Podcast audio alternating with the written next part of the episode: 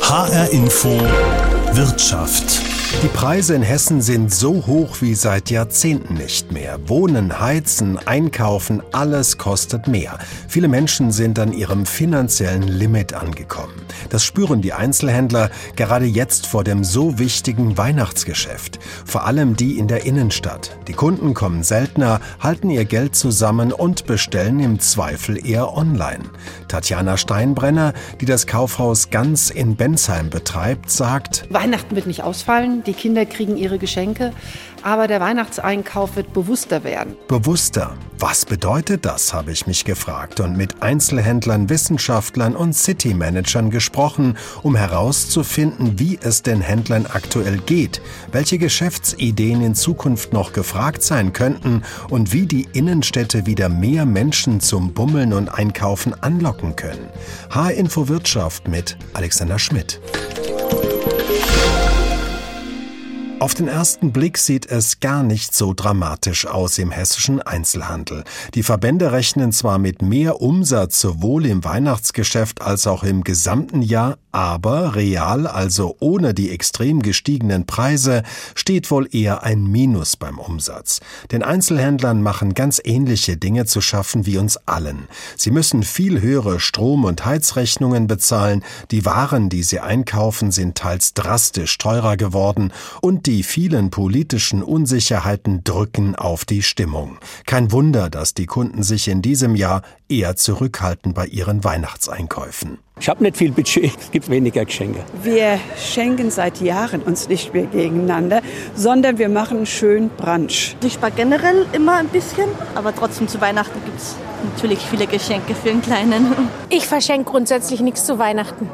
Das gibt eh nur Stress immer. Ansonsten gehen wir schön essen und das war's. Tatjana Steinbrenner betreibt in Bensheim in dritter Generation das Kaufhaus Ganz. Werden die Menschen in diesem Jahr weniger für ihre Geschenke ausgeben?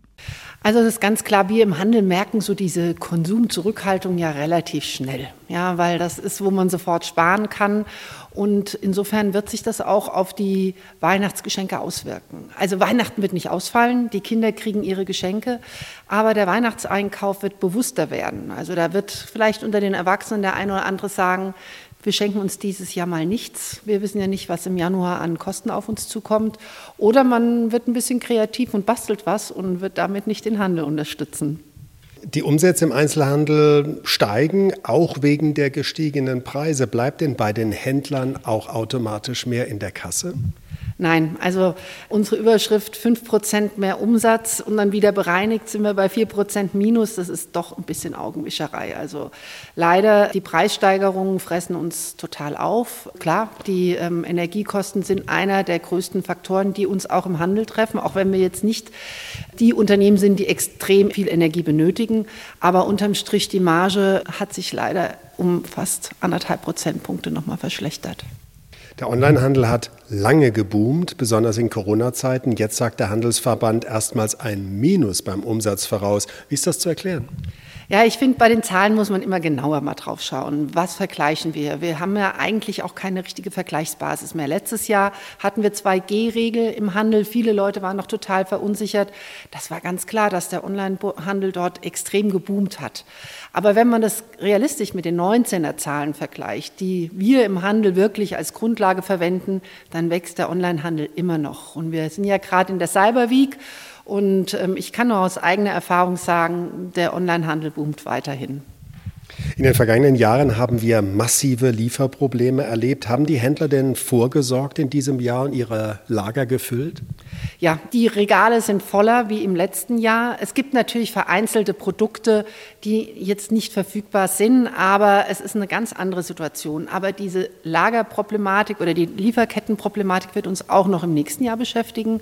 Und dann muss man wie im letzten Jahr ein guter Verkäufer sein, vielleicht Alternativen zu verkaufen. Sagt Tatjana Steinbrenner vom Kaufhaus Ganz in Bensheim, die auch Vizepräsidentin des Handelsverbands Hessen ist. Knapp 60 Kilometer weiter nördlich, eine der besten Einkaufsadressen der Republik, die Hauptwache in Frankfurt. Rund um den dortigen Platzhirsch Galeria Karstadt Kaufhof sind viele bekannte Ketten angesiedelt, Schmuckgeschäfte, Optiker, Drogerien, Bankfilialen und Koffer Klein, ein Traditionshaus, das Koffer, Taschen und Accessoires anbietet. Viel Laufkundschaft vor der Tür. Annette Fuchs ist die Geschäftsführerin, kommen denn jetzt vor Weihnachten wieder so viele Menschen wie vor Corona zu ihr ins Geschäft? Ja, ich habe jetzt keine Zählungen hier vor Ort, aber das Gefühl, wie viele Menschen hier im Laden sind, würde ich schon sagen, es hat sich positiv verändert. Geben die Kunden denn genauso viel Geld aus oder schauen die jetzt wegen den gestiegenen Preisen ein bisschen genauer, wenn sie was ausgeben? Ich glaube, das kann man gar nicht so pauschalisieren. Ähm, wir haben Kunden, die brauchen unbedingt ein Produkt. Dann wird äh, sehr oft auch nach dem Auge gekauft. Und es gibt natürlich auch diejenigen, die sich jetzt erstmal umschauen und dann gegebenenfalls zu einem späteren Zeitpunkt wiederkommen. Was läuft derzeit gut bei Ihnen, auch im Hinblick auf Weihnachten? Also welche Sachen sind gefragt, welche weniger? Ja, wir heißen Koffer Klein. Das steht ja schon in unserem Firmennamen drin. Ähm, wir sind äh, sehr reisegepäcklastig aktuell. Die Portemonnaies und Accessoires sind auch gut. Äh, bei den Handtaschen ist es ein bisschen schwierig aktuell. Wie sind Ihre Erwartungen an das Weihnachtsgeschäft? Schwer zu sagen. Ähm, wir haben so viele Faktoren.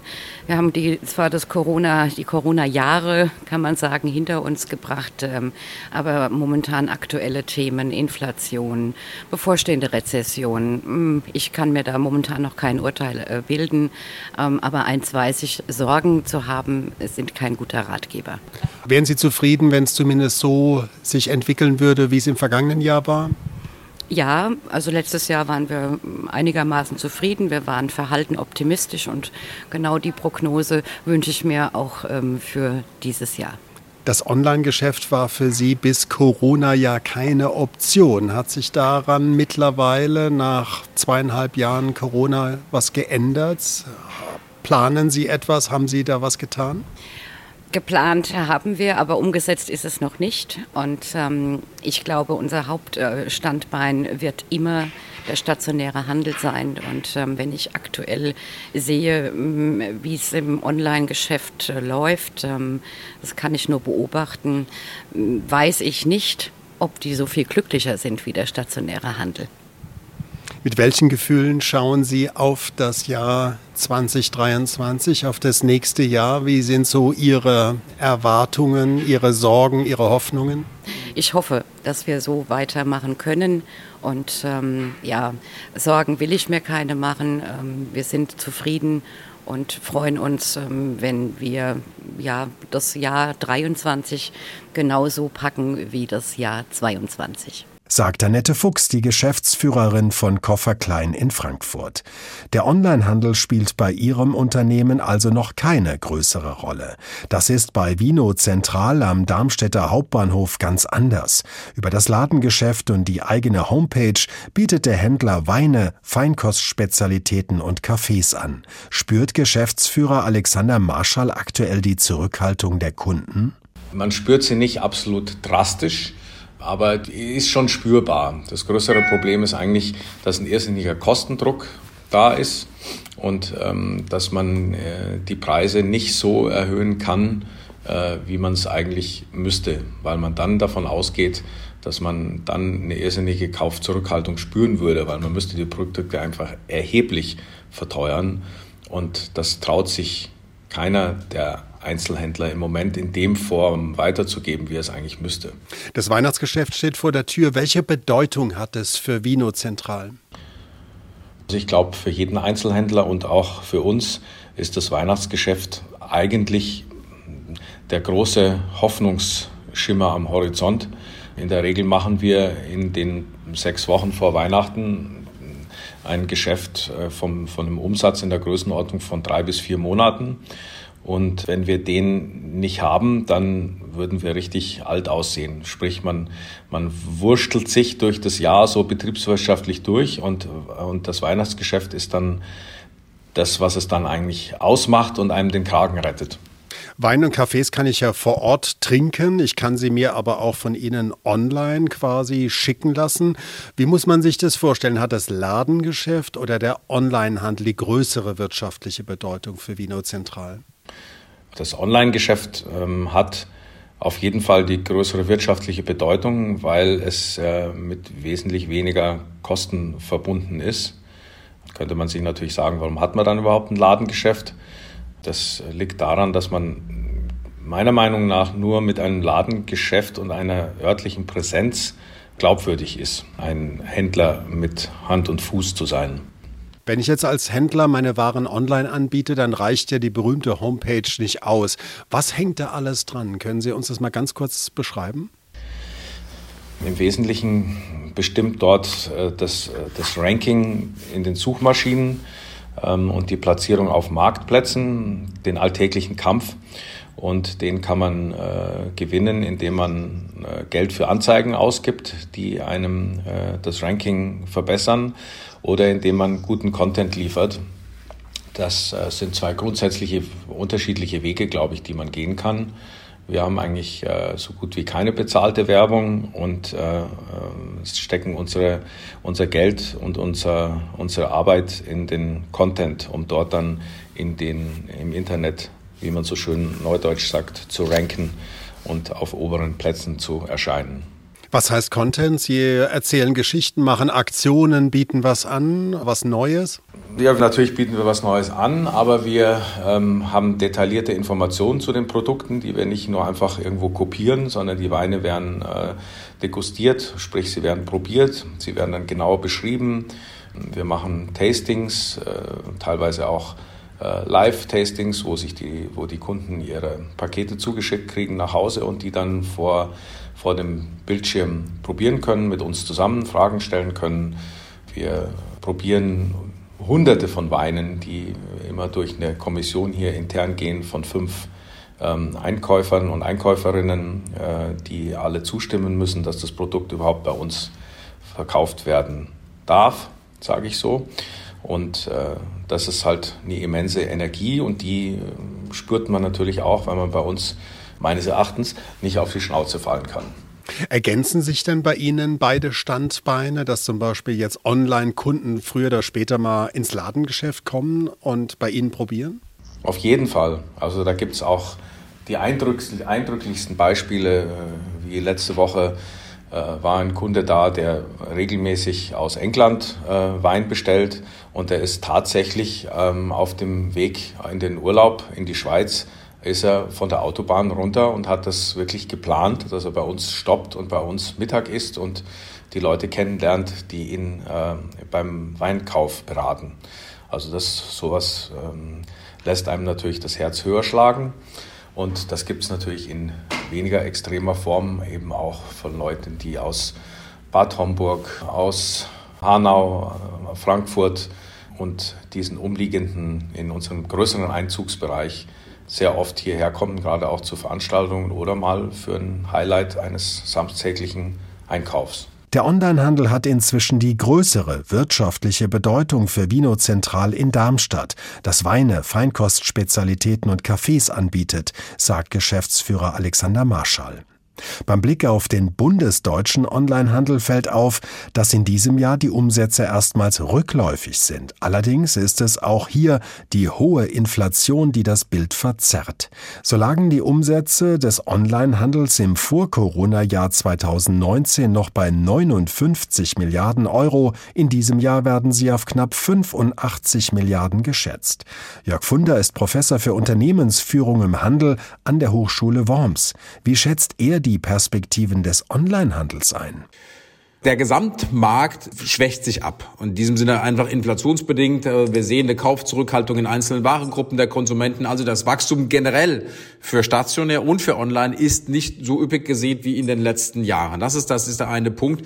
Wenn wir jetzt aber sehen, wie verteilt sich dieser Gesamtmarkt auf die einzelnen Kanäle, also online und offline in dem Moment, da sehen wir, dass online ähm, nach wie vor wächst, aber auf schwächerem Niveau als in der Historie. Also wir sehen sozusagen eine gewisse Adoleszenz des Online-Marktes. Also der wird erwachsen. Das ist nicht mehr so etwas, was nur ein Beiwerk war, sondern das gekommen, um zu bleiben. Wir sehen aber auch sozusagen, dass wir langsam am Zenit angekommen sind und tatsächlich wächst am stärksten nicht der reine Online-Markt oder der reine Offline-Markt, sondern am aller, aller stärksten wachsen die Unternehmen, die den Kunden über verschiedene Kanäle ansprechen können. Das ist eine Mixtur aus Online wie Offline und der Konsument entscheidet sich dann nach dem für ihn angemessenen Kanal für die jeweilige Kauftransaktion. Vielen Läden in den Innenstädten geht es derzeit nicht gut. Ein Drittel sagt in Umfragen, es läuft schlecht oder sogar sehr schlecht. Mehr als 70 Prozent rechnen mit einem enttäuschenden Weihnachtsgeschäft. Worin sehen Sie die Gründe, dass es dem innerstädtischen Einzelhandel nicht besonders gut geht? Das ist eine Reihe an, an Themen, die die Innenstädte betrifft. Also einerseits äh, an bestehenden Stadtkonzepten, die wir ja häufig aus den 70er Jahren noch übernommen haben, wo wir eine gewisse Monofunktionalität der Innenstadt haben. Also da können Sie einkaufen, shoppen und Gastronomiebetriebe sehen. Das sind aber Konzepte, die wir heute eigentlich gar nicht mehr so sehr wollen. Der Kunde sucht nach Unterhaltung, nach Inspiration, eher auch in der Innenstadt und den Einzelhändlern. Ich glaube, das ist ein deutliches verändertes Einkaufsverhalten und was ich eben da, wo ich ähm, keine Inspiration oder eben keine ähm, keinen Service oder ähm, keine Unterhaltung erwarte, dann warum soll ich dann in die Innenstadt fahren? Dann kann ich es genauso gut online kaufen in dem Moment.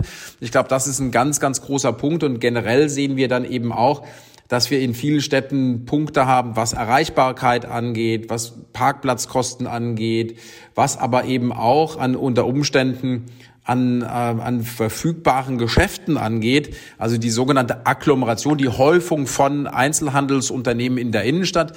Wir sehen eine deutliche Zunahme an Leerständen, die darauf bedingt ist, äh, durch die Corona-Inzidenz ähm, und darüber, dass wir Schließungen hatten, die Fixkosten aber häufig stehen geblieben sind, dass viele gerade mittelständische Unternehmen eigentlich am Ende ihrer Eigenkapitalfähigkeit angekommen sind und jetzt kurzfristig oder mittelfristig auch aus dem Markt ausscheiden werden. Und je weniger Geschäfte ich in der Innenstadt habe, desto weniger attraktiv wird letztendlich auch für den Konsumenten der Gang in die Innenstadt, wenn es eben nicht nur schon Inspiration und Erlebnis sein wird. Und tatsächlich werden wir uns neue Stadtkonzepte überlegen müssen in den nächsten Jahren. Und eine der zentralen Fragen dabei wird sein, wie viel Einzelhandel soll in der Innenstadt noch tatsächlich vorhanden sein? Wo soll der angesiedelt sein? Und welche weiteren Maßnahmen müssen Städte ergreifen, um dann so interessant zu sein, dass für den bestehenden Einzelhandel die Frequenz noch ausreichend ist, um profitabel wirtschaften zu können? Welchen Konzepten in den Innenstädten geben Sie eine Zukunft? Was wird also tendenziell gut laufen und was stirbt vielleicht aus? Tendenziell kann man eigentlich sagen, alles das, was Erlebnis verspricht und eine Kundennähe und Kundenbindung im Kern letztendlich etabliert. Das kann man gar nicht sagen, in welchen Warenbereichen das sein wird oder in welchen Betriebsformen das ist. Ich glaube, ganz, ganz zentral ist, dass die Innenstadt mittelfristig eher als Erlebnisort und nicht zur Bedarfsdeckung gesehen wird seitens der Konsumenten. Ja, ähm, und aus diesem Grund heraus sehen wir auch insbesondere gerade kleine und mittelständische Unternehmen, die Eigentümer geführt sind, die sich über pfiffige Lösungen und Nähe zum Kunden auszeichnen, dass die durchaus eben auch eine Zukunft haben. Gerade diese Unternehmen sind auch überraschenderweise besser durch die Corona-Pandemie gekommen als tatsächlich große Ketten, die das eben nur im Massenerlebnis oder in, in letztendlich austauschbar äh, darstellen können. Mhm. Wird es also dann möglicherweise ein Erfolg sein, wenn ich zwei Standbeine habe? Über das eine Standbein können sich meine Kunden möglicherweise online erstmal informieren. Und wenn sie was spannend finden, dann kommen sie zu mir direkt in den Laden und probieren, riechen, schmecken und lassen sich beraten? Das ist eine, eine ganz interessante Frage, nämlich insbesondere dahingehend, wenn wir das nochmals auf die Unternehmensgrößen zurückspiegeln. Große Unternehmen oder Filialketten haben natürlich andere finanzielle Mittel, andere Kompetenzaufbauten, als das ein Einzelstandort letztendlich hat. Also für einen Einzelstandort lohnt sich fast kein Online-Shop. Das muss man klar sagen. Sondern da werden andere Wege zum Kunden relevant sein, über soziale Medien, über Direktansprachen und diese Dinge. Aber der Online-Shop dass ich da jetzt bei dem einen Laden online einkaufe, das lässt sich gewinnbringend fast nicht abbilden dabei. Diese Unternehmen gehen dann ganz häufig über sogenannte Plattformen, wie sie Zalando oder Amazon darstellen, um dort möglicherweise noch ein Online-Geschäft äh, realisieren zu können, um über, auch über die Frequenz letztendlich ähm, tatsächlich eine, eine ausreichende Nachfrage zu generieren. Und das machen beispielsweise auch Unternehmen, die gar nicht allzu klein sind, wie zum Beispiel Engelhorn, ein großer Modehändler in Mannheim, aber ein lokaler Platzlich, eben nur in Mannheim, der auch über Amazon verkauft. Tatsächlich muss man daher sagen, für große Ketten oder mittlere, mittelgroße Unternehmen, die brauchen beide Kanäle. Das erwartet der Kunde. Für Kleinstunternehmen, kleine und eigentümergeführte Unternehmen da wird mehr der Kontakt erwartet, die Information und die Interaktion mit dem Kunden über beispielsweise soziale Medien, aber nicht unbedingt eine Transaktionsplattform. Kleine Läden haben also durchaus eine Chance in der Innenstadt und sie brauchen nicht immer eine Online-Plattform, auf der sie vertreten sind. Es kann auch das Ladengeschäft erfolgreich sein, mit oder ohne Social-Media-Kanal, sagt Jörg Funder, Professor für Unternehmensführung im Handel an der Hochschule Worms. Weihnachten in Zeiten der Inflation. Shoppen oder bewusster einkaufen ist das Thema in H-Info Wirtschaft. Dass sich die Innenstädte verändern müssen, ist eine Erkenntnis, die seit einigen Jahren in der Politik und vor Ort in den Kommunen angekommen ist. Der Bund hat ein eigenes Förderprogramm zur Rettung der Innenstädte aufgelegt, das Land Hessen auch. Was hat sich vor Ort seitdem getan? frage ich Anke Jansen. Sie leitet das Stadtmarketing Darmstadt und hat dort das Projekt Innenstadt 360 Grad gestartet, das die Darmstädter City zu einer so wörtlich multifunktionalen, resilienten und kooperativen Innenstadt machen soll.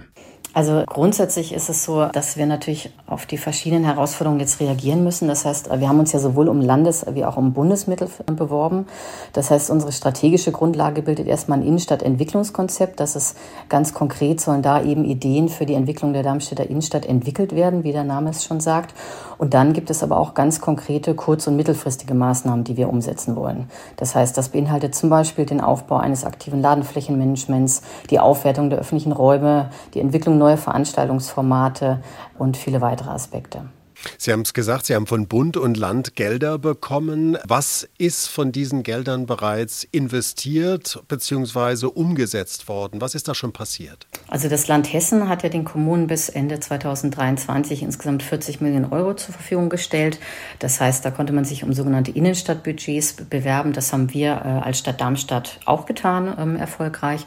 Und ähm, das heißt, äh, bis Ende 23 ähm, sind sozusagen alle Gelder umgesetzt und äh, ausgegeben. Und wir investieren in erster Linie in das Innenstadtentwicklungskonzept, aber dann eben auch in äh, konkrete äh, kleinere Maßnahmen vor Ort. Viele Innenstädte hatten ja als Leuchttürme jahrzehntelang Platzhirsche, wie jetzt zum Beispiel Galeria Kaufhof Karstadt, um die herum dann auch viele Einzelhändler angesiedelt sind. Jetzt droht ja diesen Platzhirschen selbst das aus. Welche Folgen hätte das für Darmstadt, wo es ja gleich zwei Standorte gibt? Ja, in der ersten Schließungswelle 2020 äh, waren wir zum Glück noch nicht dabei. Also wir wären natürlich auch erleichtert, wenn das diesmal der Fall wäre. Aber ich denke, da muss man realistisch sein. Also Darmstadt ist ja einer von nur 13 bundesweiten Doppelstandorten. Noch dazu einer der drei kleinsten. Also das heißt, es bleibt abzuwarten, wie sich der Flächenbedarf da entwickelt. Aber ähm, ja, was wären die Auswirkungen? Also Handelsflächen sind ja auch weiterhin wichtige Frequenzbringer für die Innenstadt, insbesondere in den Erdgeschosslagen. Und wenn es da zu einer Veränderung des Flächenbedarfs kommt, äh, gilt es natürlich neue Nutzungen zu finden mit auch entsprechender Frequenz. Ist es denn so einfach für eine Kommune, so große Flächen einfach wieder einen neuen Mieter zu finden oder ist das eine große Herausforderung? Insgesamt stehen wir da wie alle anderen Standorte auch vor einer Herausforderung, ähm, was äh, neue Nutzungskonzepte angeht. Aber wichtig ist, denke ich, dass wir ähm, immer schon auch bei den Innenstadtentwicklungskonzepten, aber auch bei den Förderprojekten, um die wir uns jetzt beworben haben, diese Szenarien mitdenken. Grundlegend geht es doch bei diesen Projekten um gemischte Innenstadtkonzepte und weg von diesen, ich nenne es jetzt mal Monokulturen der 60er und 70er Jahre, oder? Ja, genau. Also Innenstädte müssen einfach wieder vielfältiger und individueller werden. Also im Rahmen von unserem Entwicklungskonzept, was wir gerade erarbeiten, wird häufig vom sogenannten Innenstadtversprechen gesprochen. Das heißt, warum sollten die Menschen auch noch morgen oder übermorgen in die Innenstadt kommen? Und ich denke, darauf müssen wir Antworten finden. Sie haben ja gemeinsam mit der Politik, dem Oberbürgermeister, einen Zeitplan vermutlich. Wie sieht der aus? Wann möchte Darmstadt diese 360-Grad-Transformation geschafft haben mit seiner Innenstadt? Also die ersten Schritte sind wir jetzt schon gegangen. Das Innenstadtentwicklungskonzept ist in der Bearbeitung. Die ersten kleineren Projekte und größeren äh, laufen bereits. Ähm, Zeitplan ist für das Landesprogramm Ende 2023, bis dahin alles ähm, umgesetzt zu werden und die Bundesfördermittel Ende 2025. Das heißt, bis dato äh, sollen alle Projekte sich in der Umsetzung befinden bzw. umgesetzt sein sagt Anke Jansen. Sie leitet das Stadtmarketing Darmstadt. In den kommenden drei Jahren werden also erste Schritte für uns alle sichtbar werden, die die Innenstädte wieder lebendig und lebenswert machen sollen und die Menschen zum Verweilen, zum Genießen und auch zum Shoppen animieren sollen. Bis es soweit ist, wird die Rekordinflation eine Herausforderung bleiben. Die Einzelhändler in Hessen rechnen mit einem eher verhaltenen Weihnachtsgeschäft. Immer mehr von ihnen setzen auf den Onlinehandel, der weiter rasant wächst. Und die Kommunen arbeiten an Konzepten für die Innenstadt von morgen. Weihnachten in Zeiten der Inflation, shoppen oder bewusster einkaufen? H-Info Wirtschaft gibt es auch als Podcast in der ARD Audiothek. Mein Name ist Alexander Schmidt.